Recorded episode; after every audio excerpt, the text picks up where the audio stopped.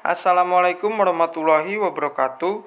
Perkenalkan nama saya Fawaz Kiraja Putra Kiswandi dari kelas 11 IPS 1 SMA Plus PGRI Cibinong. Di kesempatan kali ini saya akan menjelaskan opini saya mengenai pentingnya toleransi dan empati pada masa saat ini. Manusia adalah makhluk individu dan makhluk sosial sebagai makhluk sosial, manusia memiliki toleransi kepada orang lain dalam urusan apa pun. Karena meskipun manusia adalah makhluk individu, manusia tidak akan bisa selalu sendirian, maka akan selalu memiliki kebutuhan dengan orang lain.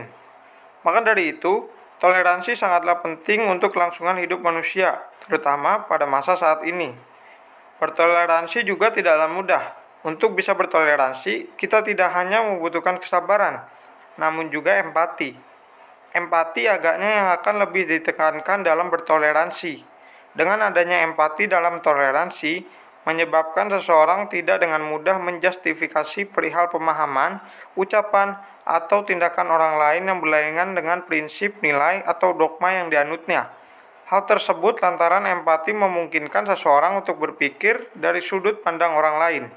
Dengan memposisikan diri sebagai orang lain, perspektif seseorang dalam memandang suatu permasalahan tidaklah sempit, sehingga apa yang ia anggap sebagai masalah sebelumnya bisa jadi tidak menjadi masalah. Alasan pentingnya toleransi dalam kehidupan kita adalah yang pertama, terhindarnya dari perpecahan.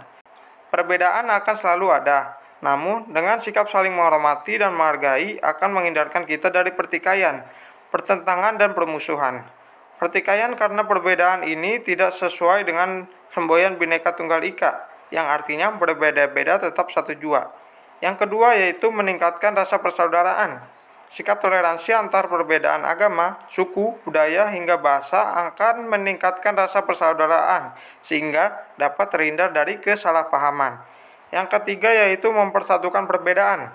Sikap toleransi sesuai dengan Pancasila yang ketiga yang berbunyi Persatuan Indonesia yang menekankan bahwa Pancasila menghargai seluruh keberagaman di Indonesia tanpa mengutamakan golongan tertentu.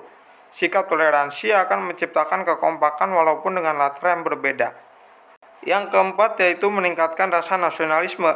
Apabila semua masyarakat di Indonesia menerapkan, menerapkan sikap toleransi, maka rasa nasionalisme akan meningkat karena negara yang maju adalah negara yang masyarakatnya dapat saling menghargai, menghormati, dan menerima perbedaan antara masyarakat lainnya, sehingga tidak muncul masyarakat yang menganggap bahwa budayanya lebih baik dari budaya lainnya.